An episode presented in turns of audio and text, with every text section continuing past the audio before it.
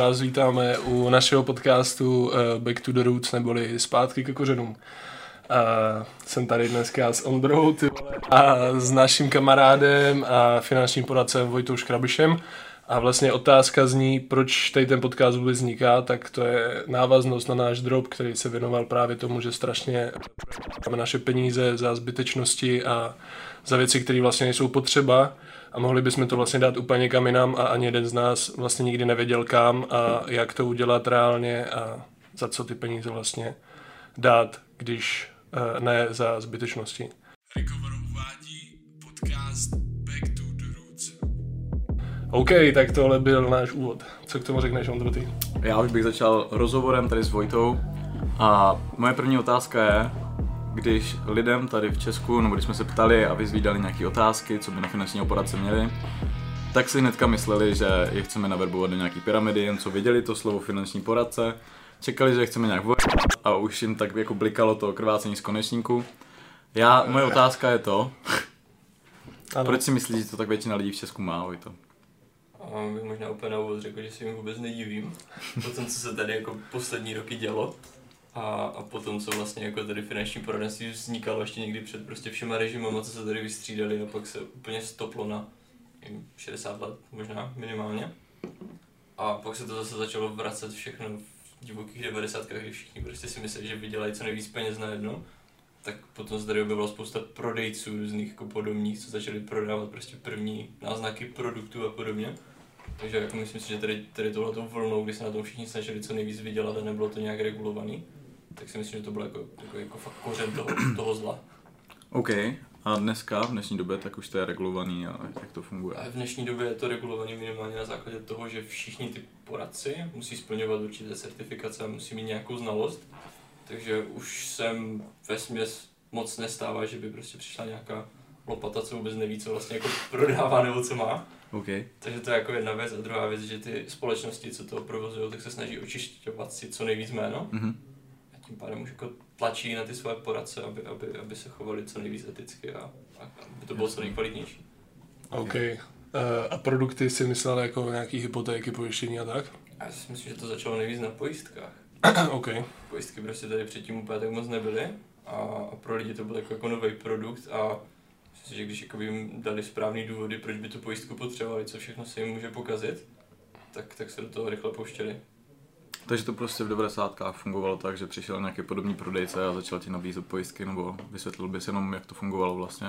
A jako tehdy oni ani jako neměli úplně moc věcí, co by nabízeli, že vlastně to, co jsem poslouchal, prostě nějaké ty majitele těch největších firm, tak to začínalo tak, že vlastně oni si udělali jako pyramidu, kde nabrali lidi a potom aj začali schánět ty produkty, které by mohli dílovat.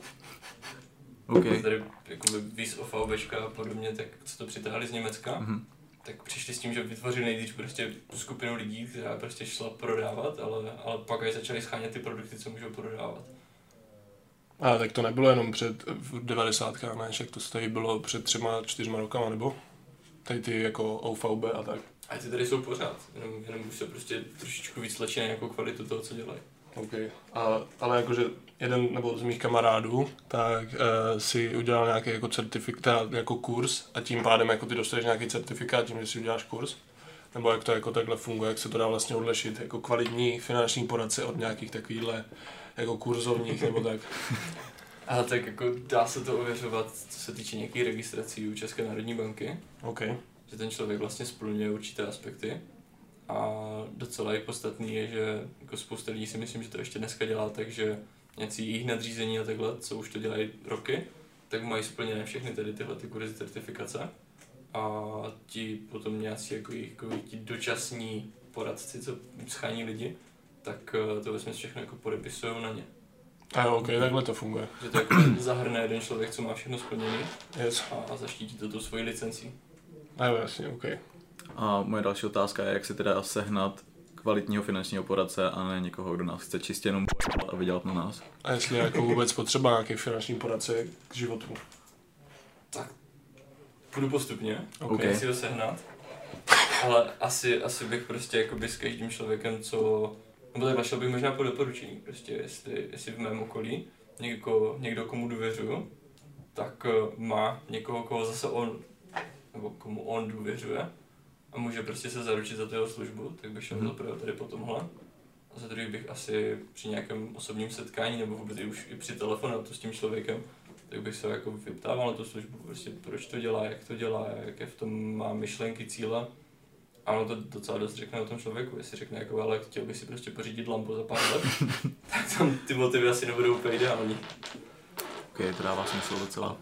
Ty se ptal teďka na co? Jestli je jako finanční poradce k životu vůbec důležitý pro člověka. Řekl, že pro spoustu, nebo pro některé lidi není, protože jako takhle, jestli ty seš ochotný prostě si to všechno oběhat, zjistit, zařídit sám a fakt se v tom jako vzdělávat a věnovat se tomu hodiny času, tak si myslím, že si to zaštítíš sám, OK. ale jakmile vlastně a to je prostě v každém oboru, vždycky v každém oboru prostě někdo, kdo se tomu věnuje denně a živí se tím, takže v tom má to vzdělání a knowledge a proto ti jako ten finanční poradce má co nabídnout tady v tom. Navázal bych se v tom případě tak, uh, takže ty vlastně si nechceš jako koupit Lambo, mi chci říct. Za pár let. Ale Lam- Lambo určitě ne, mně se nikdy Lambo úplně moc nelíbily. Ale... Ale na Ferrari. jsem spíš na Ferrari. Takže jako, ale dokud ten můj nějaký biznis bude splňovat prostě ty moje etické hodnoty, co, co u toho chci držet, tak, eh, tak klidně, ať to je Ferrari, ať to je třeba klidně pět Ferrari, že, ale OK, a tak to znamená, nebo jako tím jsem se chtěl stát vlastně k otázce, jak, jak se ty vlastně tím uh, lišíš od těch finančních poradců, kteří si jdou čistě za těma penězma a tebou.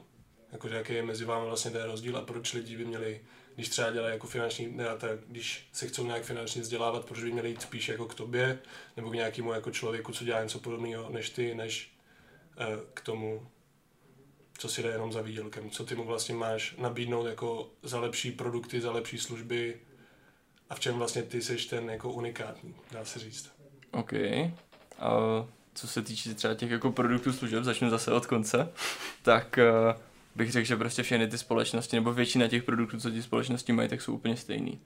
Okay. Um, jako některé společnosti mají na tom trhu větší váhu, takže jsou schopni si vyjednat lepší podmínky, ale už se to hodně dorovnává. Takže jako těch produktů bych se úplně nedržel okay. a možná to je právě to, co nějak odlišuje to, co jako dělám já a lidi okolo mě od uh, takových třeba jako klasických finančních poradců, vůči kterým vznikají ty předsudky, tak je to právě to, že ta služba vůbec není o produktech. Ten produkt je až potom takový jako finální prostředek, jak dosahovat těch určitých cílů okay. ale ona ta služba celá je jako založená vůbec na nějakém vedení, mentoringu toho člověka, jak směřovat k těm cílům, jak si ty cíle nastavit, jak se vlastně držet na té cestě za těmi cíly. A ty produkty už jsou takové jako fakt jako nástroje, které jenom používáme k tomu. A- Okay. Možná, možná ještě jako ten, ten rozdíl, jakoby v, proč třeba jako za někým, kdo dělá tu službu ne pro Ferrari, tak, nebo teda pro Lambo, pro Ferrari to může být, tak uh, nevím, třeba jako moje osobní vize tady v tom letom, tak je tou kvalitou té služby, tak je prostě jako nějak klást nátlak na ty, na takové ty jako pseudofinanční dost poradce. Přemetný slovo, nátlak. Jo, ale- ale- jako, Ale je to, je to nátlak, ale není to, vysvětlil. není to nátlak právě jako na ty klienty nebo na ty lidi, je to nátlak právě na ty ostatní, co tu službu dělají.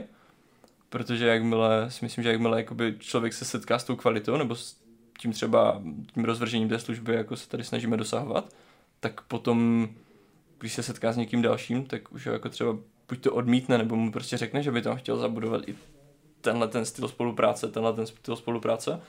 A to bude tlást právě ten nákla, nátlak na tu konkurenci, která bude muset zvyšovat tu svoji kvalitu a tím pádem si myslím, že se zvedne i standard toho finančního poradenství časem.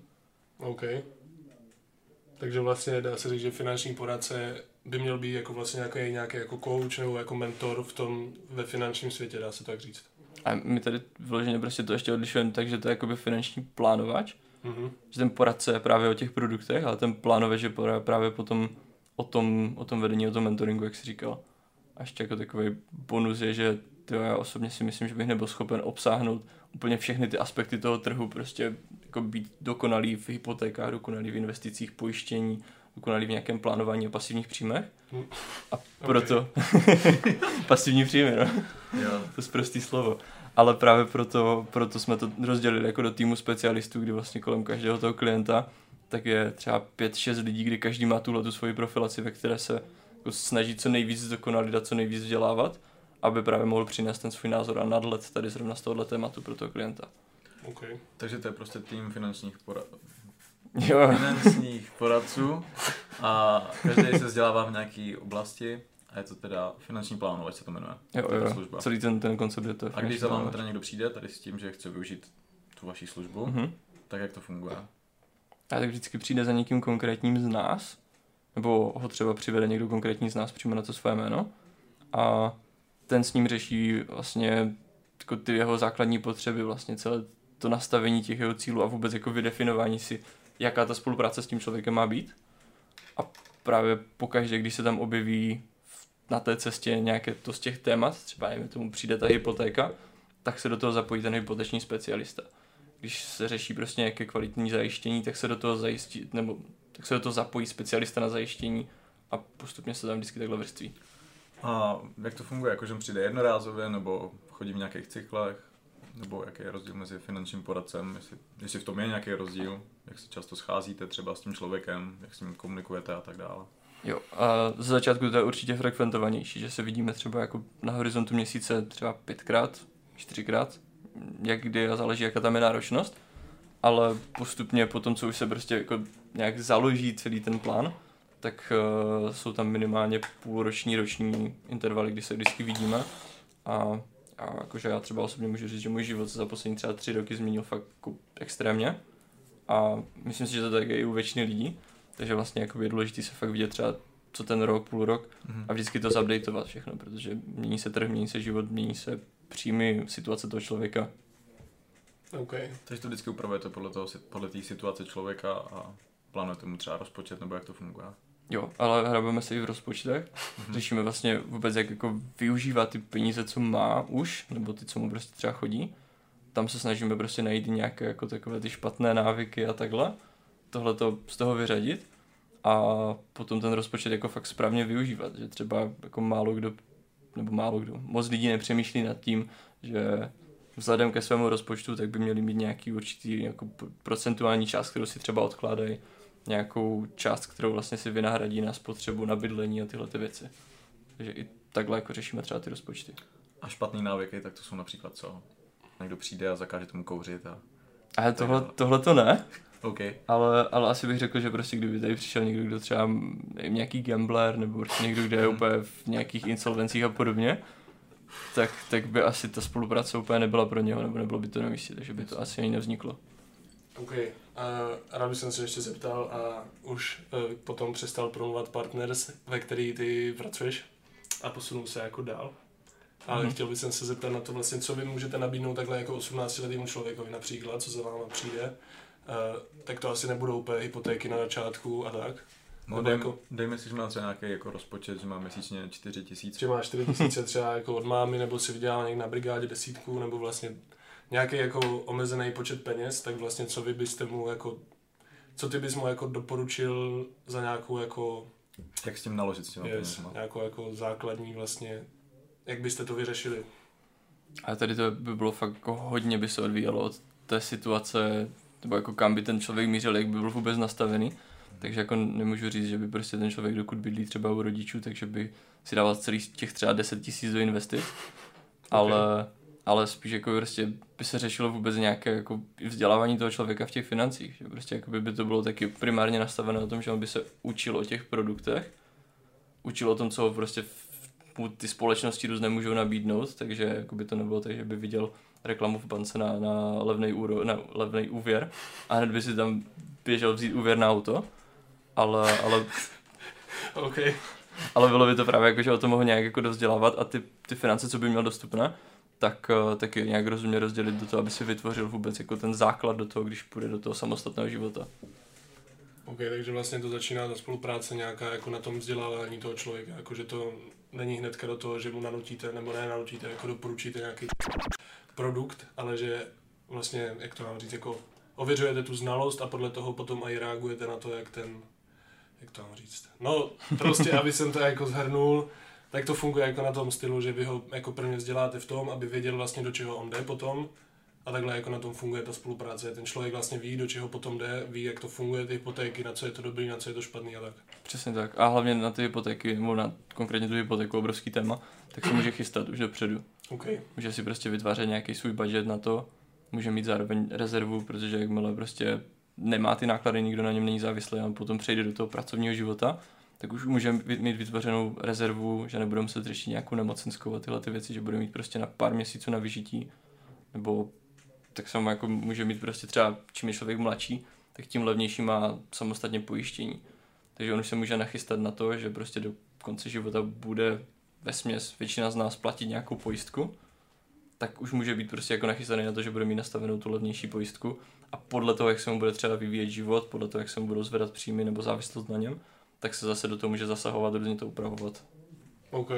A myslíš, že je to potřeba, aby 18-letý člověk, který má teda nějaký takový příjem, uh, měl finančního poradce, nebo po případě využil těch vašich služeb? A určitě je to dobrý, protože se jako dovzdělá dopředu. Okay. Nebo čím později člověk začne něco takhle řešit, tak tím hůř se to, hůř se to napravuje. A asi hlavně v Česku, když tady jako ani moc těch vzdělávacích kanálů není, tak to je asi podle mě ještě důležitější. Jako ve škole žádný například. No, Ve škole, ve škole žádný, no. Takže jako jo, um, co k tomu říct? je, je, to dobrý prostě, jako, že to řešit co nejdřív, no. A ještě si myslím, že třeba jako další věc, co odradí spoustu takových mladých lidí, kterým třeba zbudou tady ty 4 tisíce, tak je asi to, jak se to bude platit vůbec, nebo kolik si z toho vezmeš peněz, nebo jak to funguje. To je pravda. Já jsem si třeba hmm. myslel, že je to jako placený, třeba ta vaše služba, co nabízíte vy. Tak to mi, to mi polichotilo, když jsem mě jako zeptal, kolik, kolik to bude stát. no já jsem si to taky myslel, třeba to je jako věc, proč bych asi nešel za někým takovým. Obzvlášť v 18 třeba, když mi zbydou 4 tisíce, tak si řeknu, OK, ti lidi si vezmou dva třeba. Jako to je úplně, co mi naskočí hnedka, jako nešel bych. Ale ona, ona, já si myslím, že do budoucna ta, ta práce bude určitě prostě placené, nebo bude to placené poradenství. Celý ten trh k tomu tak jako postupně směřuje. Mm-hmm. Ale jako prozatím je ten člověk částečně za tu v administrativní práci a za ten to konkrétní zprostředkování těch finálních produktů, co se do toho za, za, zasazují, tak je placený provizně od těch jednotlivých společností kde se to ještě snaží ten trh jako celé prostě srovnat, ať mají všichni stejné ty provize, nebo ať všechny ty společnosti vyplácejí stejné provize, ať ten poradce nepreferuje nějakou konkrétní. A, a dále myslím si, že je to hodně založené na kontaktech. Protože já jako nenapadá mě lepší způsob, jak se tomu poradci odvděčit, než tím, že ho seznámím prostě s dalšími klienty. Mm-hmm. Pyramida, kámo. Je to, je to pyramida, prostě. Co se týče toho klientů, tak je to, to jasná pyramida. no, čekal jsem to rychlejší. Jsme hned v úvodu mohli, mohli říct, prostě jako natýzovat všem. Ne, ale, ale jako jenom k těm kontaktům nebo k těm seznamováním s lidma, tak já si tady tím letím vlastně jako zajistím to, že tady ten můj poradce prostě bude i za ten rok, za dva, za tři a nebude muset sklouzávat k nějakému jako shady prostě způsobu vydělávání peněz anebo mhm. prostě nějak těžit na těch klientech, když bude mít dostatek dobře smýšlejících lidí, třeba ode mě. OK, takže vlastně to neplatí ten člověk, platí ho, platí se z těch provizí od těch firm. Jo, za ty, za ty finální produkty potom. Jo, OK. A za ty kontakty. A, ty kontakty. A za kontakty, no. Tak jako za mě kontakty jsou nejcennější komodita na světě. no, asi jo. A to ale úplně ve všech podnikáních. Jo, však reference kámo je nejvíc. Přesně. No ale aby jsem tady mám první otázku vlastně, aby jsem se vrátil k tomu, k té hypotéce, tak já jsem třeba uh, do nějaké doby nevěděl vlastně jako, že je hypotéka vlastně dobrá věc, já jsem si celý život myslel, že jako hypotéka je něco špatného a že tím... To je dobrá věc. a že tím pádem jako padnu do nějakého dluhu a můj život jako skončí tím, že si vezmu hypotéku. Tak vlastně by jsem rád jako se zeptal, co je to ta, jakože jak vlastně funguje hypotéka a jestli je to jako dobrá věc, nebo je to špatná věc, jestli je to vlastně investice, pokud, no, můžeš k tomu vlastně říct ty, co je vlastně hypotéka a v čem je to dobrý a v čem je to jako špatný. A jako hypotéka obecně je jako úvěr na bydlení, nebo úvěr zastavovaný jako nemovitostí a jejich jako hrozný, hrozná raketa druhu. Ok, a úvěr ale... je jenom úvěr je prostě dluh, jakože ty si půjčíš od někoho peníze. Půjčím si peníze, yes. přesně ale, ale jako může to být prostě prostředek, jak si pořídit vlastní bydlení, může to být prostředek, jak si pořídit třeba nějaký investiční byt, takže je to forma, může to být forma investice. Okay. A, a zároveň prostě existují třeba americké hypotéky, kde když zastavíš svoji nemovitost, tak uh, si můžeš pořídit třeba jachtu prostě. To je, jako, jak jsem říkal, americká hypotéka, že to je jako to, že zastavím nemovitost, ale peníze prostě nemají potom ten konkrétní účel. Třeba nákup nemovitosti může použít na cokoliv. Okay ale jak se ptali, jestli to je dobré, špatné, tak samozřejmě prostě záleží na tom, jak moc to ovládnu nebo zvládnu.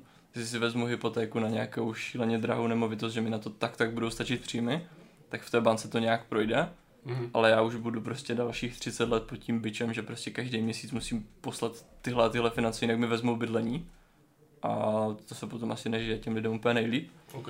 Takže prostě jako je důležité si vybrat prostě hypotéku nebo postavit hypotéku tak, aby to ten můj příjem úplně nevycuclo a abych to byl jakoby schopen uplatit. Tím pádem je třeba lepší si to natáhnout na delší splatnost, mít menší splátku OK. a třeba si bokem i odkládat nějaké peníze třeba formou investic, abych si vytvořil ten kapitál, kde tu hypotéku můžu po nějakém čase umořit třeba dřív. OK, já jenom bych jsem chtěl říct, že nemovitost jsou třeba domy a kapitál je nějaká... a kapitál je nějaká, uh, jak se to řekne? Že kapitál jsou prostě peníze, které ty máš. Yes. Jo. Jo, jenom, Jo, jo, že tam jsou spoustu věcí, které podle mě by jsem třeba já nevěděl, anebo nějací lidi nemusí vědět. Ty jsi říkal, že si můžeš jako dávat bokem nějaký kapitál, eh, což znamená nějaký ty peníze a investovat to potom někam. Mhm. Ale ten úplně jako ten základní smysl toho je, že vlastně ta hypotéka mě něco stojí. Mám, Jasně. mám tam nějakou úrokovou sazbu, což je vlastně cena, za kterou to mám půjčený od té banky. A pokud ta úroková sazba je prostě nižší než sazba, za kterou jsem schopen ty peníze někde jinde zhodnocovat, OK, to znamená, dejme tomu, že prostě si je nadspu do nějakého fondu, kde budu v pesimistický třeba vydělávám 6% ano, a ta hypotéka mě stojí třeba 3%, ano, tak jsem pořád 3% v plusu.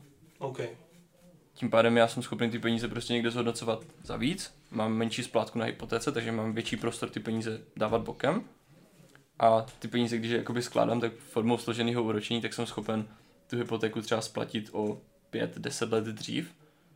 A pokud vlastně v té době, kdy už mám našetřeno na to, abych tu hypotéku splatil dřív, tak tam mám třeba jako výhodnou sazbu pořád, protože ta sazba se mění vždycky co nějaké období. Mm, a mám tam našetřeno a prostě pořád mi to nedělá problém prostě utáhnout ten dluh, tak já můžu v tom investování nebo v tom spoření prostě pokračovat dál, tu hypotéku dotáhnout v tom stejném režimu nebo za tu stejnou splátku.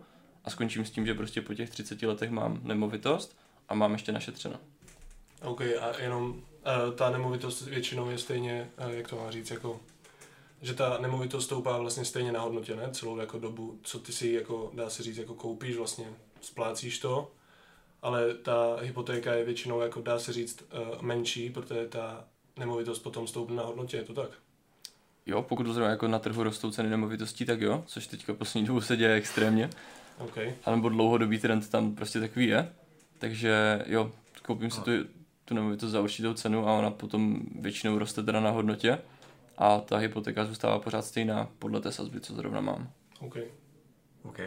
A kde je výhodnější být v nájmu a kde je výhodnější skoupit tu nemovitost a vzít si půjčku na to? Třeba jako byt nebo barák. No, bavím se o bytu třeba. Ale tak tady, tady to asi záleží možná na tom, jestli chci prostě dávat ty peníze někomu na jeho majetek a tím třeba někomu splácet jeho hypotéku, anebo jestli si chci prostě vytvořit ten vlastní majetek. Za mě, pokud teda jako nepřijdou nějaké extrémní případy, že by nemovitosti stouply na hodnotě ještě teďka třeba třikrát tolik, než jsou teďka a nájmy byly pořád nějak levné, tak se pořád vyplatí koupit si tu vlastní nemovitost s ohledem na nějakou svoji budoucnost, že prostě jako nezestárnu v nájmu, že si třeba nedokážu představit jako být důchodce, mít třeba jim kolik je 12-13 tisíc No. nějaký důchod průměrný a do toho ještě muset platit třeba v Brně nájem. Hmm, to se jako podle mě moc nedá. Nebo asi dá, ale fakt jako těžce. Protože jako, co jsem slyšel nějaký průzkum, je tak jako 80% lidí, co chodí do armády spásy a těchto těch organizací, tak jsou právě důchodci, kteří zůstali sami a nejsou schopni pokrýt svůj nájem, takže už nemají třeba Ok. na jídlo. Takže říká, že je jako výhodný, když na začátku uh, začínáš a máš nějaký peníze, uh, nadspat to do hypotéky a pořídit si byt. Dává to jako takhle smysl. Tak, tak, Ale Pokud jako, jako- zabiješ, tím, zabiješ tím prostě dvě mouchy jednou ranou. Za prvé máš vyřešený vlastní bydlení a za druhý máš něco, co ti roste na hodnotě a nezestárneš vlastně v nájmu. OK. Ale jako není to jediná cesta, jak si samozřejmě budovat ten majetek. Jo, jasně. Ale jakože je to, není to tak, jako, že by si měl jako hypotéku pořídit třeba až ve 40 letech, ale je to tak, že jako pro tebe výhodnější, pokud na to máš peníze, si pořídit hypotéku co nejdřív, to jde. Jo, jo. Jako samozřejmě záleží to případ od případu, ale, ale obecně jo. OK, a Protože- jenom, sorry, jo, říct. Jo, a ono, ono jakoby s tím se dá dělat ještě spousta dalších věcí, když mám třeba tu hypotéku na nějakou nemovitost, tak tam splatím nějakou část té nemovitosti a můžu si vzít jako další hypotéku a koupit si k tomu další nemovitost, protože tu svoji už můžu použít jako do zástavy k té další nemovitosti, už na tu další nemusím mít ten svůj budget našetřený třeba. OK, takže ty vlastně, když máš hypotéku, tak vlastně splácíš a díky tomu, že ty máš nějakou hypotéku, tak si můžeš něco pořídit bez žádného jako vkladu, bez žádných jako peněz v keši a jenom začínáš jako splácet do začátku. Jo, tím, že máš tu nemovitost, tak ji můžeš použít do zástavy, protože u hypotéky obecně potřebuješ nějaké vlastní zdroje, OK, které banka chce předem, třeba je to 20 až 10%, 10 je jakoby to, jo, to jsem minimum, se chtěl zeptat, no. Ale, ale obecně lepší podmínky jsou při 20%. OK, Takže ty, když si prostě nějak odsplácíš tu svoji nemovitost, co už máš třeba na hypotéku, tak uh, ty dlužíš méně, než je hodnota té nemovitosti. OK, Takže to celé můžeš přefinancovat do nové hypotéky, kde zahrneš obě dvě ty nemovitosti, i tu novou, co si kupuješ. Tím pádem banka dostane těch svých 20% a ty můžeš mít dvě nemovitosti, tu druhou můžeš prostě pronajímat a platit si třeba tak splátku obou těch hypoték. OK, to je zajímavý. Takže vlastně v vozovkách bydlí zadarmo a ještě se ti buduje majetek. Yes, OK. Já se teďka jenom vrátím k té části, kterou jsme vystřihli, kdy se zasekl u toho, že si vzít hypotéku na podnikání. Aha. Na začátek asi hádám, že si myslel jako na začátky v podnikání. No, já jsem jako neříkal úplně, že to je jako fakt blbost, ale, Myslím, ale že říkal, že se to tak nemá dělat. že by to No, úplně to vystřihnout, není, hádám, není to úplně blbost. Košer cesta prostě jako vzít si hypotéku, napakovat to vlastní nemovitosti a pak to narvat do firmy. Protože jako obecně za mě osobní finance by se s firmníma vůbec neměly míchat. A, a proto bych jakože prostě svoje prachy narval do firmy. A jak teda jako by to mělo být správně, když chce člověk začít podnikat, kde by ty peníze měl vzít? Jako, je to další půjčka nebo? A pokud, pokud prostě tam je nějaký jako dobrý podnikatelský záměr, tak je spousta různých uh, investorů, co prostě pomáhají lidem v začátcích. Takže buď třeba si najít někoho takového. Mhm. Jsou společnosti, které to takhle jako docela dotujou. A potom jsou vlastně podnikatelské úvěry. OK. Máme další otázku, co nám lidi napsali. My máme další otázku, ale to, tady to nemám co eh, na... Jo, je to tady vlastně. Uh, no, mám tady spoustu lidí se mě ptalo vlastně, jak investovat a já tady mám ještě, k čemu je to vlastně dobrý. Jakože, k čemu je vlastně ta investice dobrá, co je investice a, a tak. Vlastně princip toho. Jo. Ano, a yes, ty se tam vlastně bavil o složeným úrok, u, složeným Úročení. u, ano, složeným Aha. úročení. Jenom jestli bys to mohl potom vysvětlit, když se budeš bavit o investicích. Jo, jo. Ale jako obecně investice vlastně nějaký vynakládání vlastních peněz na to, aby mi do budoucna, nebo s očekáváním toho, že mi do budoucna přinesou peníze navíc nebo vyšší hodnotu. OK, Takže ve smyslu je, když jakoby někomu propůjčím svůj kapitál nebo Mhm. svoje peníze a očekávám za to vlastně více peněz zpátky. OK, takže v praxi, že třeba nevím, co si můžeš jako v praxi takhle, do praxi čeho můžeš prostě- investovat. Všichni, všichni obecně takhle znají akcie a tyhle ty věci. Mm. Takže jako dá se vlastně tady touhletou formou nalívat peníze do jiných firm, které vlastně používají na ten svůj provoz cizí kapitál. Kvůli toho vydávají ty akcie, aby přilákali ten cizí kapitál. OK, A potom tím, jak ty firmy prosperují nebo jak navyšují ten svůj majetek, tak eh, ta akcie roste na hodnotě. Tím mi vlastně vrací to, že já jsem jim dal ty své peníze. takže ty si vlastně kupuješ nějakou část té firmy, dá se říct. Ty vlastně se podílíš na té firmě, no. OK, Ale tady tohle to je jako jedna z cest, ale zároveň prostě k těm akcím nebo k těm investicím se dají prostě přes mnohem jednodušší cesty, než kupovat jako konkrétní akcie. A to jsou třeba fondy, které už začínají být jako hodně oblíbené ve společnosti, mi přijde, že už každý druhý prostě začíná řešit nějaké fondy.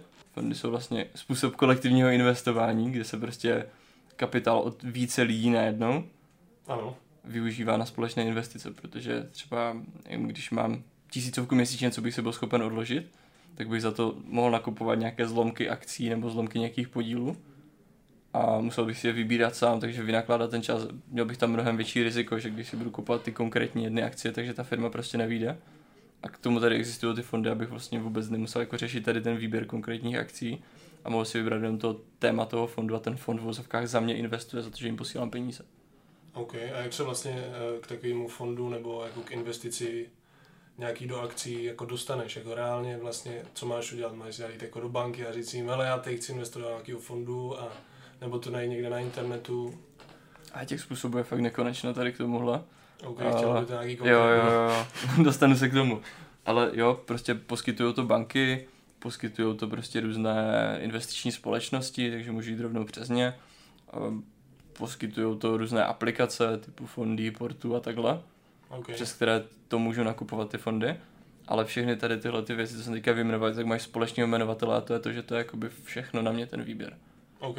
Že jakoby musím vynaložit ten čas, nebo pokud chci, aby to bylo efektivní, tak musím vynaložit ten čas na to, abych si vybíral ty správné fondy, do kterých chci jít, které se hodí na ten můj záměr a, potom si nakupoval ty konkrétní fondy. Když to třeba, když to vezmu na svoji nějakou praxi, tak s každým tím člověkem právě jakoby rozebírám, jaký fond se pro něho hodí a podle toho se vlastně tomu člověku přiřazuje ten fond. Takže jakoby je dobrý si v tomhle tom třeba nechat poradit. A jako nemusí to být ten finanční poradce nebo plánovač, minimálně okay. prostě lidi, co s tím mají zkušenosti. A máš nějakou jako přímo společnost, kterou bys mohl doporučit? Nebo nějaký fond a konkrétně? Asi, asi nedokážu takhle jako z fleku doporučit prostě univerzální fond nebo univerzální no, společnost. Tak nějaký příklad konkrétně. Třeba, že... aby jsem jako řekl, tak hodně jako Radovan Vávara, který jako teďka hodně objevený v médiích, doporučuje SAP 500. Co ty si jako o tom osobně myslíš a jestli ten fond jako dává smysl a proč je tak jako oblíbený a úspěšný? A, no a tak. Ale obecně S&P je, je index, okay. takže já můžu jít přes fakt jako milion různých fondů, můžu jít právě jakoby investovat do firm, které prostě jsou obsažené v S&P. Takže když bych to vzal přímo teda na ty akciové fondy tady těch velkých firm, tak uh, můžu to být ale, ale jako obecně prostě, když bych třeba řešil teda fond amerických akcí, okay. tak, tak to může být prostě od Amundi, US Pioneer nebo prostě potom US Grow a tady tyhle ty fondy, oni mají jako různé strategie, vybírají si z toho různé firmy. A nebo prostě můžu jít třeba i do fondů, které sledují ten konkrétní index. Mm-hmm. A to jsou potom ETF, které jsou vlastně uměle řízené jenom tím, že sledují ten index a podle toho se nakupuje a prodává. Sledují ten trend. A tady už bychom šli hodně do podrobna. Ale uh, chtěl jsem to spíš dát jakože tak, uh, jak se k tomu ten člověk jako konkrétně dostane, víš? Jako ty jste vyjmenoval, že může jako, že tady to nabízí spoustu společností jako banky a tak, ale co ty vlastně pro to uh, musíš udělat, nebo jak to mám říct? No jako představ si prostě nějakého 25-letého člověka, co začal Spíš tak jako 18 letého třeba. No, uh-huh. takhle ten nepracuje. Představ si někoho, kdo má první výplaty prostě, sedí doma na sedačce, je na mobilu a jak se k tomu teďka dostane. Má někam a zavolat, když, najít na když internetu. sedí na tom, na tom mobilu, uh-huh. tak si může jakoby buď to projet svoji bankovní aplikaci, okay. ve které už teďka většina bank má nabídku fondu, anebo si prostě může stáhnout to od těch dalších společností, prostě co jsou čistě jakoby jenom fakt investiční společnosti, jich jako milion na internetu, tak si tam stačí založit účet, nějak se asi ověřit, poslat si tam peníze a přesto to může nakupovat. Okay. Ale tohle to jsou všechno vlastně takové ty rady, kde on si bude muset sám dohledávat, co chce nakupovat a co se mu tam hodí. No. OK. Uh, a vlastně jako jak to mám říct, jakože když ty investuješ do něčeho, do třeba právě do nějakého toho fondu nebo do nějakých jako akcí uh, a tak, tak já jsem na začátku měl problém s tím, že jsem, když ty peníze, jako tam vidíš, že jak to jde nahoru dolů, tak když to prostě spadlo, že jsem to hnedka prodával, tak jaká je vlastně strategie pro to, že ty když si něco koupíš, jaká je vlastně strategie pro to, aby ti to jako vyneslo nějaký peníze a nemusel se s tím jako stresovat, že to stoupá, klesá, stoupá, klesá. A tady to taky strašně závisí na tom záměru, proč vlastně investuju. Jestli jakoby investuju, abych dělal takový trading, tak okay. v tu chvíli prostě u toho fakt sedím dnem nocí a sleduju, kdy to stoupá, klesá, prodávám, kupuju. Ale když vlastně tam chci mít jakoby to dlouhodobé investování, tak si spíš prostě pravidelně nakupuju nějaké tituly, které držím podle toho účelu. Když prostě jako třeba řeším nějaký dlouhodobý horizont, že si třeba odkládám na důchod nebo prostě nějaký pozdější věk, tak to je jenom vlastně o tom to nakupovat a držet to po dostatečně dlouhou dobu, aby se to zaprvé stihlo zhodnotit. V tu chvíli už jako úplně neřeším takové ty jednotlivé nárůsty poklesy, přesně, protože to, je, to bych v tom jako musel sedět dnem nocí v knížkách, v grafech a řešit prostě, kdy jaká firma udělala jaký nákup a jak, kam se to vyvine. Okay. A to už je potom trošku vyšší dívčí, takže jakoby, když mám něco dlouhodobějšího, což většinou u akcí a takhle potřebuji mít dlouhodobější horizont, tak to nakoupím a držím. A je právě proto je dobrý mít teda někoho u sebe, kdo se v tom vyzná, kdo ti právě prostě jako řekne, prostě klesá to, tak to neprodávej prostě. Nebuď debil. Nebuď dement. No já jsem s tím měl ten problém na začátku, jako jsem to zkoušel a fakt jsem jako byl ve stresu. Já jsem jako začínal hodně jako s Bitcoinem a tak to byla jako moje první, mm-hmm. První investice. A samozřejmě Bitcoin začal klesat a já, e, co mám dělat, musím to prodat. A potom časem vlastně si uvědomí, že je mnohem jako výhodnější, nebo pro mě je zatím jako mnohem výhodnější, než aby jsem se s tím stresoval a furt to zkoumal, to tam prostě dát, přidat tam peníze a ono to stejně časem asi nejspíš stoupne, že nemůžeš tam jako určit 100% toho, že to půjde nahoru, ale když tam máš nějakou jako věc, který věříš, tak je zbytečný, že jo, to z toho vyhazovat ty peníze. Jo, hlavně ty tam ty peníze dávají za účelem toho, aby to prostě rostlo. Okay. A ne, nečekáš a prostě nespoleháš na to, že to jako spadne a, a možná jako, že i když ty věci padají, tak prostě lepší strategie je mít prostě tu odvahu a nakupovat to. Okay. Ale to samozřejmě se zase jako nedá dát jako univerzální investiční rada na všechno. Uh, a jenom ještě jsem tam chtěl dodat, že asi není úplně jako chytrý dávat všechny své peníze, co máš do investicí nebo tak. Nebo jako, jak to mám říct, jako, že něčemu, čemu vlastně jako tolik nerozumíš. Uh, že aby potom z toho jako nevzniklo to, že teďka lidi třeba, co si to poslechnou, půjdou a nadspou všechny své peníze do investic, víš. Že asi to nedává jako úplně potom uh, ten smysl, nebo... No jasně. Um, ono jako obecně u těch investic, tak to jsou prostě ty peníze, které mají ten konkrétní nějaký účel. Takže je to v vozovkách ten přebytek, okay. který vlastně jsem schopen si teďka odepřít, abych v budoucnu měl nějaké peníze navíc. Takže jako taky nemůžu jít prostě úplně na krev, že fakt jako všechno, co mi přijde, kromě teda jako financí, co mám na nájem a na, na jídlo, tak pošlu do investic, to bych potom jako nežil a čekal, až prostě třeba za 20 let budu mít ten majetek a budu žít. Okay. Bych se moc neužil ten život. a jenom, když k tomu dodal, ty jsi mi vlastně říkal jako, jako dobrou poučku a to je těch uh, 40, 30, 20, 10, tak to bylo. Jo, jo, jo, to, a jenom, jestli bys to mohl vysvětlit, jak to vlastně tady to, nebo jakože, jaký je princip vlastně tady toho ukládání peněz. Jo, ale to je úplně jako, jako základní poučka, jak nakládat s tím svým rozpočtem. Okay. A to je, kdy vlastně těch 10% dávám do rezervy, okay. což jsou vlastně peníze, které mám kdykoliv k dispozici. Takže, dejme tomu, přijdu o práci, jsem nemocný nebo potřebuji něco prostě rychle zaplatit, tak ty peníze mám kdykoliv prostě k dispozici a můžu s nima nějak nakládat dalších těch 20%, tak to jsou vlastně peníze, které by měly jít na nějaké zajištění budoucích potřeb. Třeba na rodinu a tak, myslíš? Třeba na rodinu, nebo na to, že si prostě řeknu, že si v 50 chci koupit Teslu, tak, tak si v 50 chci koupit Teslu odkládám si a tady na to slouží těch 20%. OK, a to je, to je čistě jenom cash, to není jako, uh, to ne, nedáváš do investic, nebo jo? Těch 20%? Těch 20% právě jde, právě jde do, do různých investic. OK. A taky se do toho vlastně řadí nějaké odkládání na duchu, takže jestli si někdo odkládá na penzíku třeba takhle, tak to je právě v těchto těch 20%. OK. A potom těch 30, tak to je vlastně na bydlení. Samozřejmě někdo máme dražší bydlení, levnější, ale je to i o tom, jak si prostě nastavím tu životní úroveň. Prostě když beru 20, tak zase jako nehledám si byt, který stojí 18 měsíčně. To je docela rozumný. Okay. Že prostě jako dobrý prostě fakt sklonit tu hlavu a říct si prostě teďka na to nemám a udělat něco pro to, abych zvedl ten příjem a potom si mohl dovolit to lepší bydlení třeba. Až 40 potom to je spotřeba. Okay. To je to, za co žiju. Takže jako uh, jídlo a tak. Jo, jídlo, jsem tam si člověk musí prostě koupit nějaký oblečení, nemůže chodit bosovat okay. takhle. Ok, takže prostě pokud ty dostaneš nějaký peníze, tak ideálně by to mělo být 40, 30, 20, 10, taková jednoduchá poučka, ten, kterou ten by se jako lidi no. mohli řídit.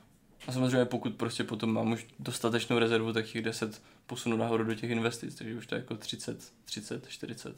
OK. A okay. takhle se to skládá. Jo, dobře. Uh, mám tady vlastně, uh, jak se dají vydělat peníze, když jsi na škole.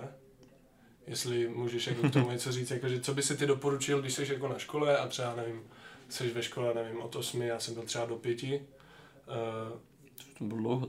já, jsem já jsem měl dlouhou školu a vlastně co ty bys jako doporučil, nebo jak to mám říct, jak si ty peníze jako vydělat, jestli je ta cesta ty investice nějaký, třeba dostáváš od mámy 3 kila a nevím, na týden uh, a vlastně jaký, jaký je ten princip toho si nějak ty peníze jako vydělat na střední škole. Ok, ale jako za mě, za mě, jakmile člověk má možnost, tak je super prostě chodit na různé brigády a zkoušet si prostě různé práce a tyhle ty věci. Okay. Už na té škole se to dá většinou zvládat, prostě máš tam víkendy, máš tam ty odpoledne večery. Takže člověk většinou je schopen si prostě nějaké peníze přivydělat a tam to možná není ani tak o tom jako vydělat si nějaké jako velké peníze, ale spíš o tom prostě naučit se vydělávat ty peníze. Zvyknout okay. si na to, že musím udělat něco pro to, abych ty peníze prostě dostal někde. A o to víc si jich vážím a o to víc je potom prostě chci nějak rozumně použít. A já jsem třeba jako hned fakt při první příležitosti, tak jsem začal chodit po brigádách, abych si právě ten život mohl užívat trošku víc. Ale, ale jak se ptal prostě, jak třeba naložit s těma, s těma třema kilama na týden, tak uh, taky jsou, jsou prostě dvě možnosti. Jako buď to si to odložím všechno bokem, Hm. ale jako jo, je jasný prostě, když dlouhodobě skládám něco k sobě a funguje tam složený úročení, tak z toho ten majetek udělám. Ale zase zároveň tam můžu prostě zapojit takový jako druhý faktor, kdy prostě nějakou část budu dávat na to, abych se dovzdělal nebo abych se nějak posunul, takže já nevím, prostě pozvu nějakého jako podnikatele, co znám, prostě, že, že hustý a funguje mu biznis, tak ho pozvu na kafe a tahám z něho moudra. Třeba prostě tam je jako milion takových cest OK. a, a nebo prostě si můžu zaplatit nějaký kurzy a takhle. A potom, jakmile vyjdu z té školy, tak už mám prostě o něco napřed před těma ostatníma, mám větší šanci se prostě dobře zaměstnat, nebo prostě začít podnikat, nebo udělat nějaké správné kroky k tomu, abych si vytvořil ten příjem, který bude dostatečně velký na to, aby ta investice byla efektivní. Chtěl jsem se tě zeptat vlastně, co je to složený úročení a proč je to tak jako super věc, když o tom Einstein řekl, že je to jako osmý div světa. Jakože vlastně, co je na tom ta jako výhoda toho? Nebo jak to mám říct, no jako nějak to jako vysvětlit a objasnit, kde se to používá. I když ty už to párkrát jako- jako řekl. Používá se se to to, můžu říct, u těch investic, nebo ale zároveň i u třeba u úvěru, ale jde za to, že prostě jako tu částku, co tam dávám na ten určitý účet, tak ona se nějakou, nějakou formou se zhodnocuje. To vždycky znamená, se že to- vydělává víc peněz. Že, to, že se to rozmnoží ty peníze. OK. A po každý tam prostě přidávám nějaký peníze a o to větší část se mi zhodnocuje. Takže čím větší majetek tam mám, tak o to víc se mi zhodnotí, o to větší jakoby páku tam mají ty procenta, které to zvedají. Co to znamená, že tam mají páku? Vlastně jakože, když máš 2% ze 100, Mhm. tak je to méně než 2% z tisíce. To dává smysl, to No. chápu, ale nechápu, tu, nechápu ten význam toho slova jako páku, víš? Že čím víc peněz tam máš, Čím víc peněz tam máš, tak tím větší je hodnota tě, toho výsledného procenta, co se tam přičte. OK, a to znamená jako ta páka, jo? že čím víc ty tam dáš peněz, tak se tomu říká peníze, páka. no, malý Tak jako- peníze, malá páka. Nevím, nevím, jak se a tomu čím říká. víc peněz, tím větší, větší páka, páka. a tím A jo, větší... OK, dobře, Jo, dobře. Jak jo, pro pětiletý děcka Taková ta fyzika. Dobře, dobře, už to chápu. Musíš jak Ona jako páka se zrovna v investicích dá použít ještě úplně jako jiné pojmy, ale to už je potom používání cizího kapitálu a podobně. Aby jsme odlehčili teď téma, tak jsem se tě chtěl zeptat vlastně, uh, jaký je rozdíl mezi kreditkou a vlastně normální kartou, že spoustu lidí si to zaměňuje a říká o svý, třeba. říká o svý kartě, že je to kreditka a třeba já. Ty, ty jsi to dneska taky říkal. Jo, ale tak to je úplně obecně zažitý pojem, že se to říká Hmm. kreditka ve finále to je prostě u většiny z nás debetní karta mhm. a kreditka sama o sobě je úvěrový produkt, který je vlastně svázaný s úvěrovým účtem a já tam mám určitý budget vyhrazený bankou, který vlastně můžu používat, můžu čerpat, ale nepoužívám v tu chvíli svoje peníze, používám peníze banky. OK. A hlavní výhoda je třeba v tom, že když mi někdo zpronevěří kartu nebo mi někdo ukrade a začne s tím někde platit, tak vlastně neokrade mě, okrade banku Mhm. a banka má o to větší motivaci to co nejrychleji vyřešit a já jsem vlastně bez úhony. Tím pádem jako moje peníze můžou prostě ležet někde, kde se zhodnocujou. Já jsem schopný mezi tím používat peníze banky A, a vždycky tam je na to vázaný nějaký jako bezúročný období, po které vlastně za to, že ty peníze používám, neplatím nic. A já vždycky prostě před koncem toho období tam musím nalít svoje peníze, kterými vyrovnám ten dluh, co jsem si tam vytvořil. OK, takže to znamená jako v praxi je to, že ty máš nějakou kartu, kde máš třeba nevím, 4 tisíce od banky, se kterými si ty můžeš dělat, co chceš, ale na konci roku to musíš zaplatit. No, Nebo- to je mnohem kratší, ale to většinou bývá nějakých 54 dní zhruba. OK. Kdy vlastně jako tady do tohohle, v tomhle prostě období to musím splatit. Vždycky to, co jsem tam vyčerpal.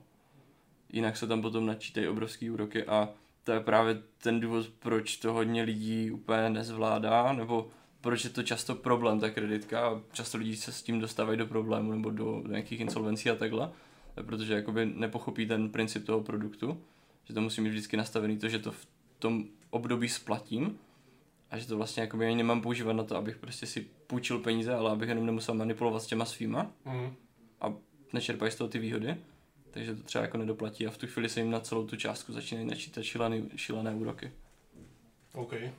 A ta debetka to je vlastně klasický jenom platební prostředek k mému běžnému účtu. A prostě ti tam pošlou peníze z práce, nic ti to tam většinou nestojí a můžeš s tím platit. Můžu s tím platit, no. Nemusím nosit u sebe hotovost. OK. Uh, tak to jsem jenom tak jako chtěl vysvětlit, že Na uh, odlehčenou. Štěpáne, mladý uh, debetka, není to stejný jak kreditní karta, už to neříkej.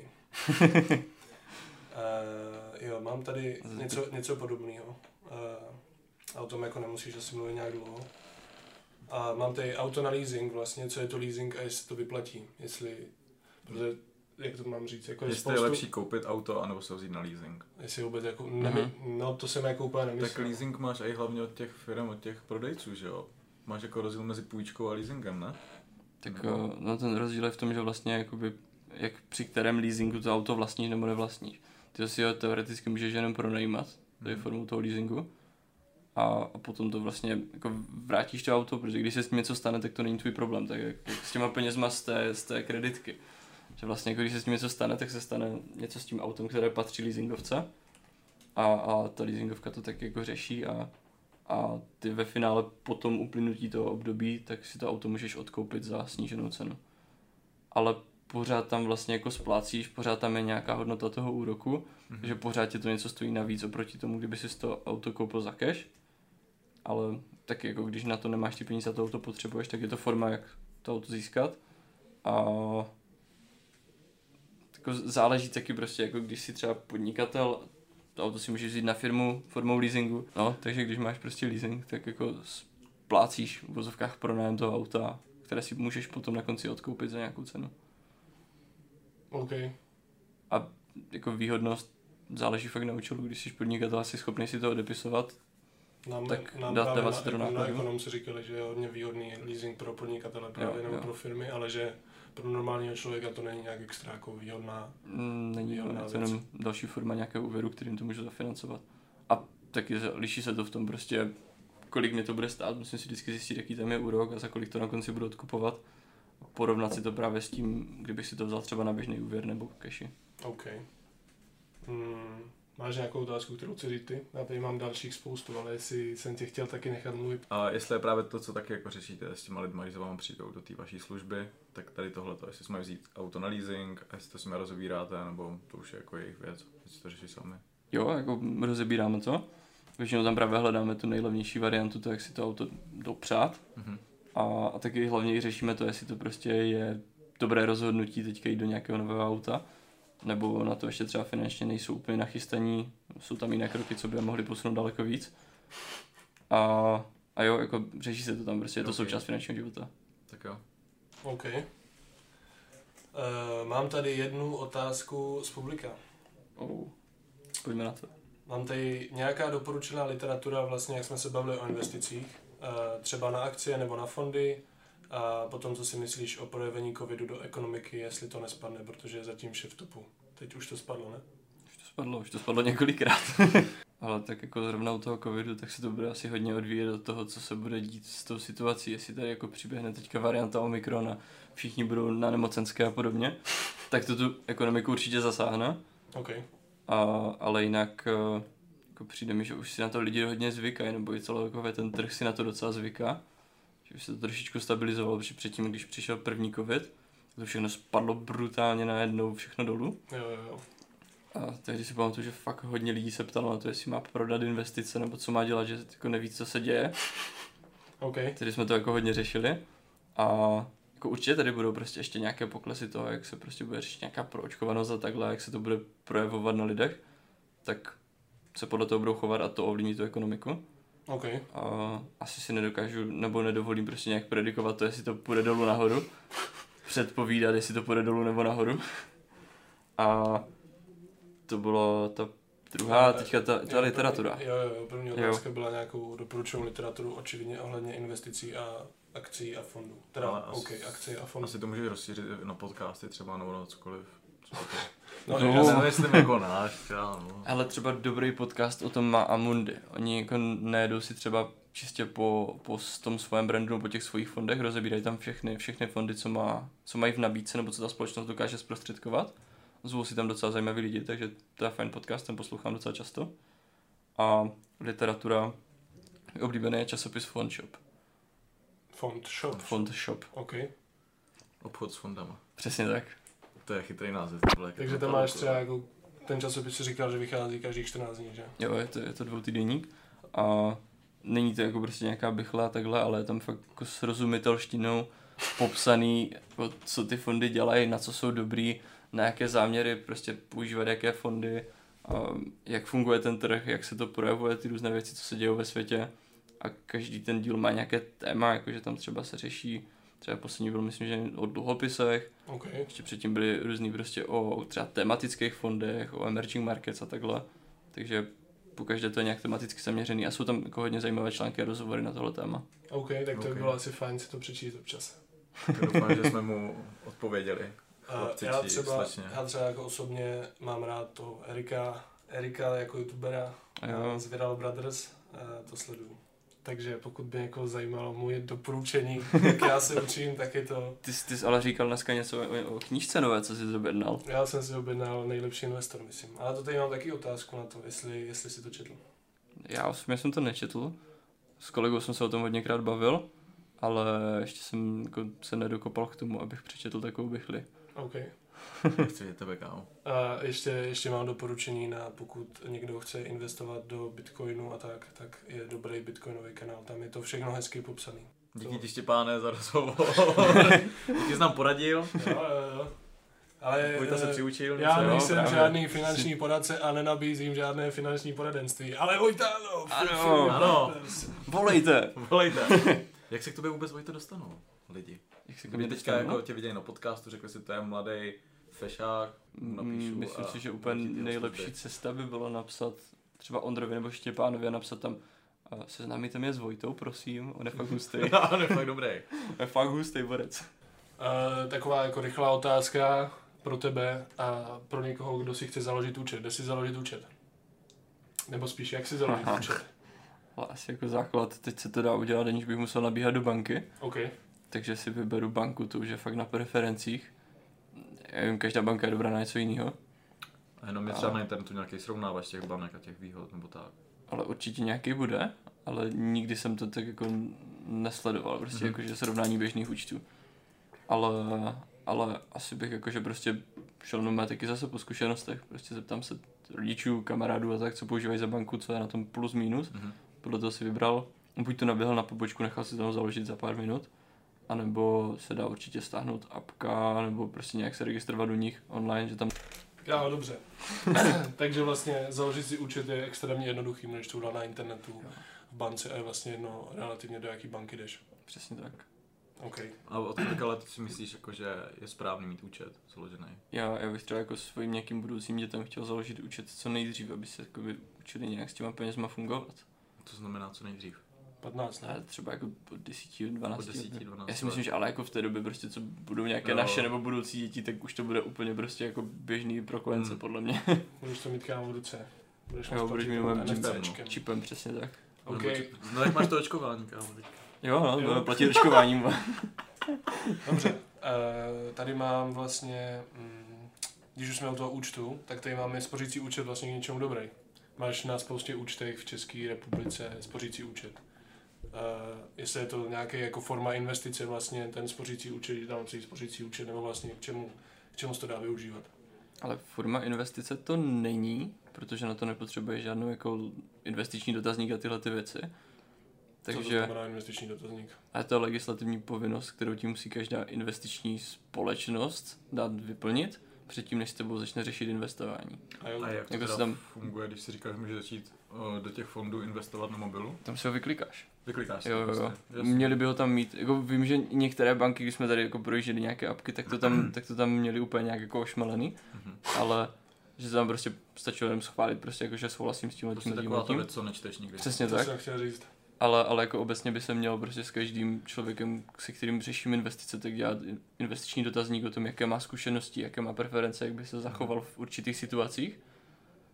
Podle toho taky vy, vyhodnocuju, co si prostě můžu dovolit s ním řešit za investice. Počkej, takže to je jako nástroj pro vás, nebo to je nějaká jako legislativa? Jako... Ale je to legislativou jako daný nástroj pro nás. Jo, je to jakoby prostě nástroj, podle kterého se dá i nějak jako kontrolovat, jestli prostě ten člověk nedostal úplně nějakou šílenou investici, která k němu vůbec nesedí. Že dejme tomu prostě je někdo brutálně konzervativní a bojí se prostě každého propadu, každé ztráty Mhm. a nemá s tím žádné zkušenosti, tak by bylo docela blbý prostě mu tam udělat nějakou jako fakt investici třeba do nějakých jako rozvojových trhů, kde, kde prostě to klesá, stoupá úplně random podle toho, kdo se tam vystřídá v režimu. A, a prostě takhle jako stresovat toho člověka, aby prostě jako nevěděl, co se s tím děje. Já představ si toho dědu, víš co. tak mám prostě na prací nějaký úplně extrémně volatilní makových kámo, polí v fond. Afghánistánu. Ale mak ponese podle mě, prostě, kámo. kámo, klesat, jasně, že ponese. Makový pole v Afghánistánu, kámo, to je investice Jsme století. teďka cvaku zubama od skleníčku. Nepříjemný. Ale, Okay. ale Chtěl si jako k tomu ještě něco říct? určitě Byl spořící účet. spořící účet, no. Ale spořící účet. Jako k čemu je dobrý? Hele, já, já třeba osobně na tom držím jenom rezervu. Ty peníze, které prostě potřebuji, jak jsme to předtím rozdělovali na těch 10, 20, 30, 40, tak ty peníze, které potřebuji mít fakt jako hned po ruce a během jednoho kliknutí si je převedu prostě třeba na běžný účet můžu s nimi nějak fungovat, tak třeba se dají držet na tom spořícím účtu, kde teďka tím, jak rostou úrokové sazby, tak vyrostlo i docela zhodnocení, že se to pohybuje okolo 2,5, 2,8 procenta zhodnocení, Yes. Takže to, takže jako na rezervu je to dobrý. Yes, ale inflaci to nepokryje, že jo, když je Inflace inflace to nepokryje. 7%. Ale to zase u rezervy ani nepotřebuje, aby to pokrývalo OK, inflaci. jenom, že spořící účet není úplně uh, dobrý způsob, když chcete své peníze nějak zhodnotit. Ale v Česku tam leží největší obnosy peněz. Jo, to jsi říkal. Okay. A Nebo můžeš, ne dneska, ale... a můžeš z toho vybírat prostě kdykoliv chceš. je to Záleží tak jako na nějakých pravidlech té banky, ale co mám Mhm. třeba jako já nějak jako svoji banku, tak- To je která banka? Ale já používám hodně M-banku, používám spořku a ČSOBčku. Jsem takový jako multibankingový, ale, jo, ok. ale, ale jako ty spořáky prostě tam fakt mám odložený tu rezervu, kterou potřebuji použít insta, když se něco vysne. Hm. A, a mám to jenom na tohle, no. A tak není vlastně zbytečný vůbec jako dávat své peníze na běžný účet a nehodit je rovnou na spořící, když je můžeš vlastně kdykoliv vybrat. Ale pokud ti to nějak jako pohodlně to udělaný, že to prostě můžeš kdykoliv převést na ten běžný a jako představ si, že jdeš do obchodu a musíš ještě nejdřív vytáhnout telefon, převést si to na ten účet a pak až s tím zaplatit, tak je to otravný, no, ale tak to já, mě to asi za ty 2% nestojí, co, na těch pár korunách, co tam je v rezervě. Co mám dělat, když se vykašlu na školu nebo když jsem dodělal školu? A tak jako asi bych se, asi bych se co nejdřív prostě zaměstnal nebo začal věnovat nějaké výdělečné činnosti. OK, a ty když se vlastně nezaměstná, nebo jaký jsou vlastně tvoje ty povinnosti, když ty vylezeš z té školy, dřív na to jako na úřad práce, máš- já jsem, já jsem tam nikdy jako nebyl ani nic, ale myslím, že po škole musíš jít na úřad práce, aby jsi tam registroval, když ne, nepracuješ nebo něco neděláš, ne? Já jsem jako osobní zkušenost s tím nemám. Taky jsem nikdy nešel na pracák, ale, ale máš tam určitou lhutu, prostě, do které se tam musíš zaregistrovat, protože za tebe někdo musí platit socku zdravku. OK, Takže abys, abys jako nebyl nepokrytý, tak, tak tam musíš. jo, to znamená, že vlastně stát za tebe, co jsi student, platí sociálně a zdravotní, což je nějakých, nevím, já když jsem živnostník, tak mám nějakých pět tisíc, ale kdyby jsem Tak to paušál, no. Okay. To nevím, jak to funguje. Ale chtěl jsem jenom tím říct, že vlastně kdyby jsem to ukončil, tak musím jít na pracovní úřad, který za mě potom bude odvádět to sociálně zdravotní a hledat mi práci, ne? Tak Jo, jasně, jasně. A nebo se prostě jakoby někde zaměstnat, kde to bude za tebe platit ten zaměstnavatel z toho, co vyděláš. OK. Takže prostě to se nedá jako tady toho zbavit. To, to, tenhle poplatek vlastně platíš celý život. Platíš celý život, pokud chceš mít prostě dostupnou zdravotní péči a tyhle ty věci. Takže- Určitě jsou nějaké cesty, jak to neplatit vůbec. Jako třeba prostě představím si, že bezdomovec jako určitě není nikde vedený na pracáku. Ale, ale prostě v tu chvíli prostě není nějak krytej, nemám prostě bezplatnou zdravotní péči a tyhle ty věci. Že spoustu jako podle mě studentů ta tank pracuje, jak to mám říct, uh, někde Mm, jako je zaměstnaný, no. yes. A jaký je vlastně výhodný pracovní poměr, uh, nebo nevím, jak se tomu jako říká, jaký jsou vlastně ty, protože ti tam nabídnou jako student, nějaký smlouvy, nějaký smlouvy, které ty můžeš uzavřít a vlastně spoustu lidí podle mě se v tom neorientuje a vlastně jaká je výhodná smlouva a jaký ty rozdíly mezi, mezi nimi jsou. A takhle jako, když to, bych to řekl úplně nejvýhodněji, tak jako když jsi student, tak nejvýhodnější pro tebe je být živnostník a fakturovat. Že ty vlastně se vyhneš sociálnímu zdravotnímu do určitého obnosu, co vyděláš, tak jako neplatíš ani daně z toho. Takže určitě je nejvýhodnější tohle a myslím, že tam je ten limit mnohem vyšší, než, než když si třeba na dohodu o pracovním poměru, kde vlastně jako taky do 10 tisíc neodvádíš nic, Okay. pokud máš prohlášení poplatníka podepsaný. A potom na těch 10 tam už se ti prostě z toho strhává sociální, zdravotní a případně daň. OK, a tu daň potom si nějak To- říkal, že se může, eh, když si vypíšeš daňové přiznání, potom vybrat nějakou Jo, část. pokud tam máš nějaký, nějaký přeplatek na daní, tak jo. OK. A jak, jak ty to zjistíš, že je tam nějaký přeplatek? ale asi bych šel buď to za nějakým daňovým poradcem, nebo tak nechal si to prostě napočítat, anebo je spousta různých internetových kalkulaček, ve kterých si můžeš sestavit to daňovko. Zadáš tam vlastně ty třeba výpisy, co ti posílají z práce, ty výplatnice Ano. a, a zadáš jako tu svoji životní situaci, jako jsem student do tohohle, do tohohle měsíce, a mám podepsaný formulář o tom a tom, celé to jakoby takhle naházíš do té kalkulačky a ta kalkulačka ti vlastně vyhodí relevantní výsledek toho, jak by to teda správně mohlo být. OK, já jsem tady zrovna našel nějakou daňová kalkulačka 2021, výpočet daně z příjmu pro zaměstnance za rok 2020. OK, to asi Na nepotřebuji. stránce Měšec. No, ale tady je daňová kalkulačka 2022, výpočet daně. O- No, očividně se to dá jako lehce dohledat Jo, jo, jo. pod pojmem daňová kalkulačka. Nice. Máme nějaký další otázky, nebo už se přesuneme k těm pikantnostem? Ne, ne, Pikantnostem. to, Ohledně Vojtový kariéry, jak se k Jo, tomu jo. dostal. Vlastně. Ohledně jeho temných stránky, jak nabízí Jo, lidem jo. prostě pojištění na smrt v- ve 20 letech. Přesně tak, kdy mají A to největší závazky. Jo, to už dáme jakoby do bonusu, ať se to nedozví každý, že jo. Nás by Vojto zajímal tvůj názor na Bitcoin, a co si o tom myslíš? A celkově o kryptoměnách. OK, ale je to určitě věc, která prostě už je teďka v tom světě, v těch trzích a v té společnosti má svoji roli, to své místo. Takže určitě už je to prostě fakt jako relevantní věc, na které spousta lidí zbohatlo, spousta lidí prodělalo, Mhm. ale pořád skrz tu proměnlivost té hodnoty, tak to beru jako taková jako hodně doplňkovou součást toho, toho investičního portfolia. Jakože to není něco, kam bys dal svý peníze, když je budeš chtít vybrat třeba v 60. Jakože to Ale není jako- období. Určitě to může být prostě jeden z, jedna z věcí, ze kterých se to může skládat. Mhm. Určitě jakoby, pokud to beru prostě dlouhodobě a nejdu, nejdu tak jako spekulovat nějak vyloženě nad tím, tak eh, to tam může být zařazený, ale beru to jako takovou fakt jako hodně dynamickou věc, na kterou bych prostě dával tu malou část, kterou vyloženě můžu postrádat. Jasně, že to je takový riskantnější oproti těm Přesně tak. třeba. I se Ok. spoustu lidí to beru jako, že prostě, ale tady si vyhradíme třeba v tom rozpočtu nějakou malou část na kryptoměny Mhm. a je to v úzovkách jako na hraní. Že prostě ty Jasně. peníze můžu ztratit a nebude mě to štvát. Scénář, že jsme na Bitcoinu vydělali nějakou mrť peněz, jak se to vlastně daní? Nebo jak to funguje daně ohledně kryptoměn a investicí? Ale tak třeba u, u těch fondů a tady tohohle investování, tak uh, bych řekl, že to je podpora od státu vlastně, aby jako nějak zvedali prostě sklony k tomu investovat pro lidi. Tak uh, je tam vlastně tříleté období, po které když tu investici držím, ty výnosy z ní, tak je nemusím danit. OK. Ale když to vlastně jakoby třeba nějak vybírám a, a vytáhnu si z toho ty zisky, tak daní vlastně ty zisky normálně 15% daní. Ale to danění jakoby u všech různých jako forem trošku jiné, že třeba když to mám, dejme tomu v nějakém investičním životním pojištění a vytahuju to z toho, tak to za mě většinou zdaní ta pojišťovna mm-hmm. nebo ta společnost. A když to, když to mám třeba někde napřímo zainvestované, tak je moje povinnost to zahrnout do daňového přiznání. OK. OK, tak teď jsme probrali kryptoměny, což je taková jako fresh investice celkem. A vyplatí se ještě vůbec investovat do takových těch oldschoolovějších, jako je třeba zlato a podobně?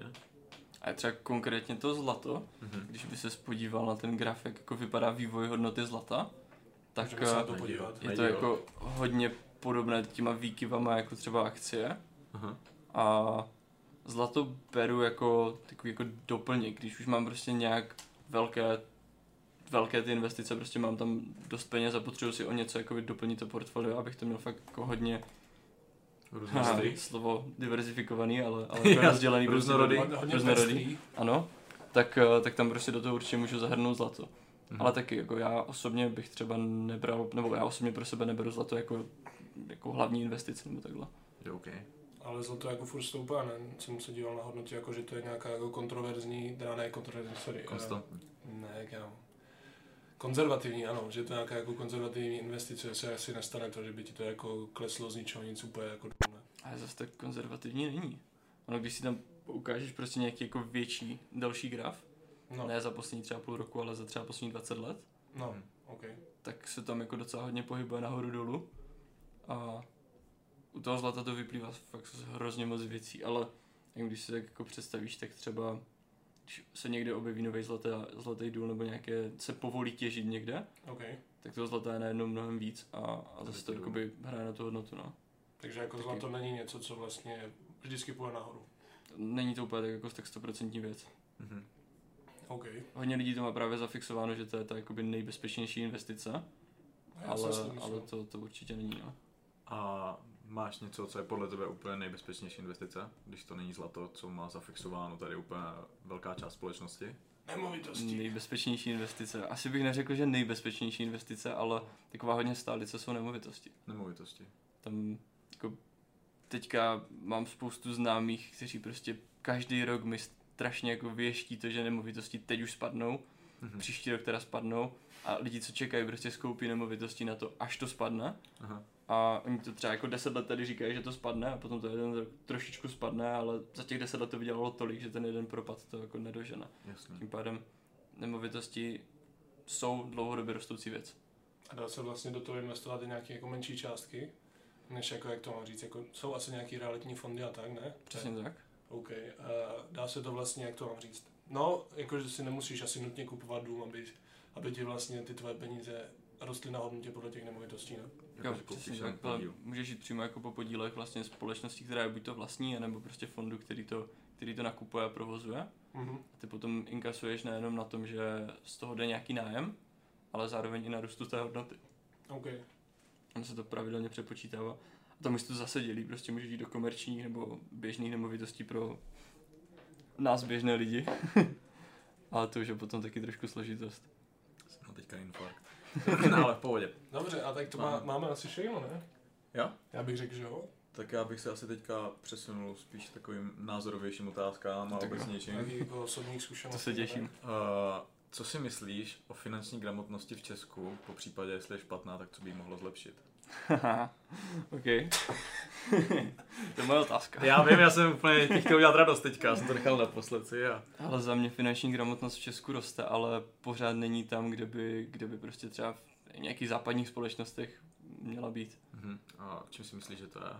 Ale určitě to je prostě tím, že se to ty děti neučí na školách už prostě od nižšího věku. A myslím to teďka jako celkově, proč se to ne, neučí u nás, jakože proč v západním světě se to učí, jakože Francie, Německo a tak dál. Proč u nás ne? Takže tady byla přerušená ta tradice toho. Že vlastně jako kdysi, tak jak jsem říkal předtím o poracích a takhle, tak před, před režimama různýma, tak, eh, tak se prostě jako finanční gramotnost podle mě vyvíjela, ale potom se to stoplo, že se to tady jako v té době úplně moc neřešilo a nebylo to úplně téma, protože Myslíš komunismus, jakože? Třeba komunismus Ok. okay. nebo i předtím jiný Válka. režimy, válka. Takže, takže tam byla taková ta stopka a nevím, obecně to české školství prostě za mě není úplně postavené ideál a některé, některé státy, třeba Finsko, Švédsko a takhle, tak ho mají postavené úplně jinak a jsou tam vidět ty výsledky. OK, já jsem se ještě takhle jako chtěl zeptat tebe na nějakou, ne jako doporučenou literaturu, ale vlastně jak se naučit jako od té základní jako finanční gramotnosti. Počkej, Jako já ještě neodpověděl tu otázku, jsi nedopověděl na celou. jakou? Jsem ti to přerušil, proč myslíš, že to je špatný a... Že jako prostě A jo, bylo ok. super, super, to učit prostě od nějakého útlýho věku na školách Mhm. A hodně si myslím, že i jako lidi čerpají prostě z těch zkušeností jejich rodičů a takhle.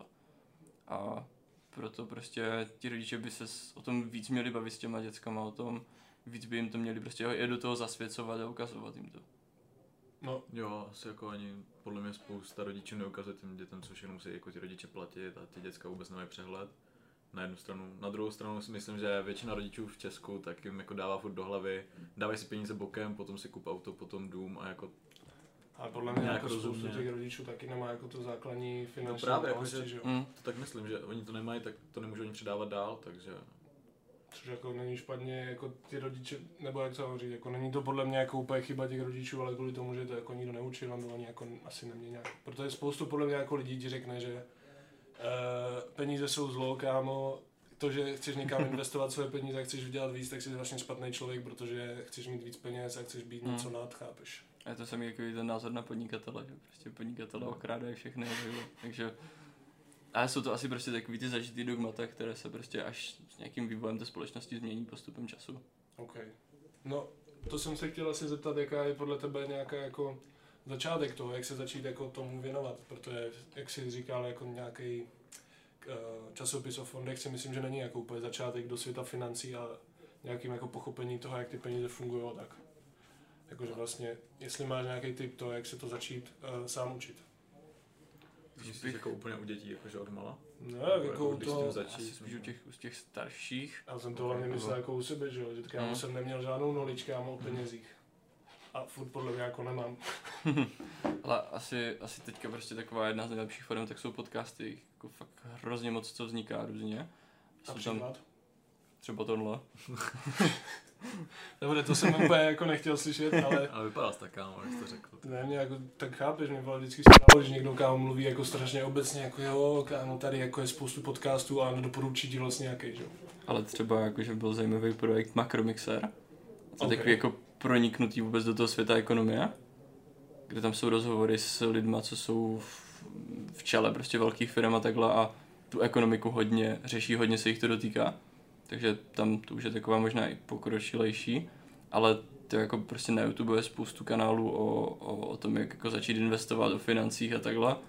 A asi bych jako udělal takový mix průřez tady všech těch věcí a vybral si z toho takový to, co se tam bude nejvíc opakovat.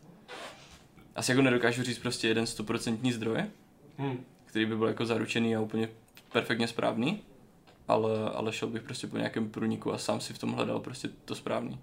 OK. Já třeba osobně mám rád knížku, která je na Spotify a jmenuje se to Bohatý a chudý táta. Doporučuji. Slyšeli šestkrát, takže ji mají fakt rád. Jo, On okay. ji nemá rád. Ne, já... Já- si myslím, že to je dobrá knížka. Mě jediný, co stalo, že ty jsi o to potom vůbec nezajímal vlastně, nebral jsi ty informace z té knížky, jako že se o to máš zajímat sám a dál. Ty jsi si to poslouchal jak Bibli šestkrát za sebou. Jo, to je moc dobrá knížka. Úplně na, jo, to bylo každý den, on chodil, do posilky jsme chodili třeba čtyřikrát týdně, on ti každý den řekl, že to poslouchá. Okay. každý den Já jako jako třeba znova. osobně nejsem úplně velký fanda, fanda Kiyosakiho, OK. ale je to možná i tím napsal? prostě, jak, jak ho, jak ho zpropagovali prostě takové ty uh, radoby business společnosti, že to byla taková jako fakt modla pro každého, kdo chtěl dělat něco s financema. Ale, ale jako prostě věci, co tam jsou, tak jsou jako rozumný, dává to smysl. Ale možná, možná už je to takový jako moc profláklý a, a chytlo to trošku špatnou pověst. Tak to kámo asi není potom jako úplně o té pověsti, že jo, nevím. Mně to jako přijde, že tam je super ten jako začátek do toho světa financí, že ti tam vlastně spoustu věcí vysvětlí a tak. Hele, to je, kdybys Jo. nadával do jeho náboženství. On, Přesně, on to obhájí prostě. A cashflow, cashflow kvadranci taky to poslouchal? Ne. To je Ne, třeba jako knížka taky jako od Kiyosakiho, Hm. která Doporučená literatura. Ale taky důležité, co si z toho prostě odneseš, jestli to je jako vyloženě prostě to, že tady musíš začít prostě budovat systém a budovat podnikat, podnikání a dostat se prostě do toho kvadrantu investora, anebo si prostě tady na tom vyhradíš vůbec, nebo najdeš tu svoji ideální cestu. Jako někomu může vyhodovat to být prostě zaměstnanec a, a jít tu zaměstnaneckou cestou a prostě nemít tu odpovědnost, OK. ale někdo chce asi víc a proto se snaží prostě jakoby i za cenu té odpovědnosti tak jako dostat do těch jiných kvadrantů. OK, díky moc za to, že si právě doposlouchal náš podcast až do konce. Doufám, že jsi z, eh, z toho odnesl nějaký zajímavé informace, eh, protože my jo, chtěl bych sem eh, poděkovat Vojtovi Škrabešovi za to, že nám pomohl otevřít oči do světa financí. Taky nás na Instagramu Recover Brand, kde pravidelně dáváme ven oblečení, protože se věnujeme převážně oblečením. A je to konec. Takže díky moc a mějte se hezky. Uvidíme se příště, neboli spíš pěkně říct. Slyšíme. Ciao.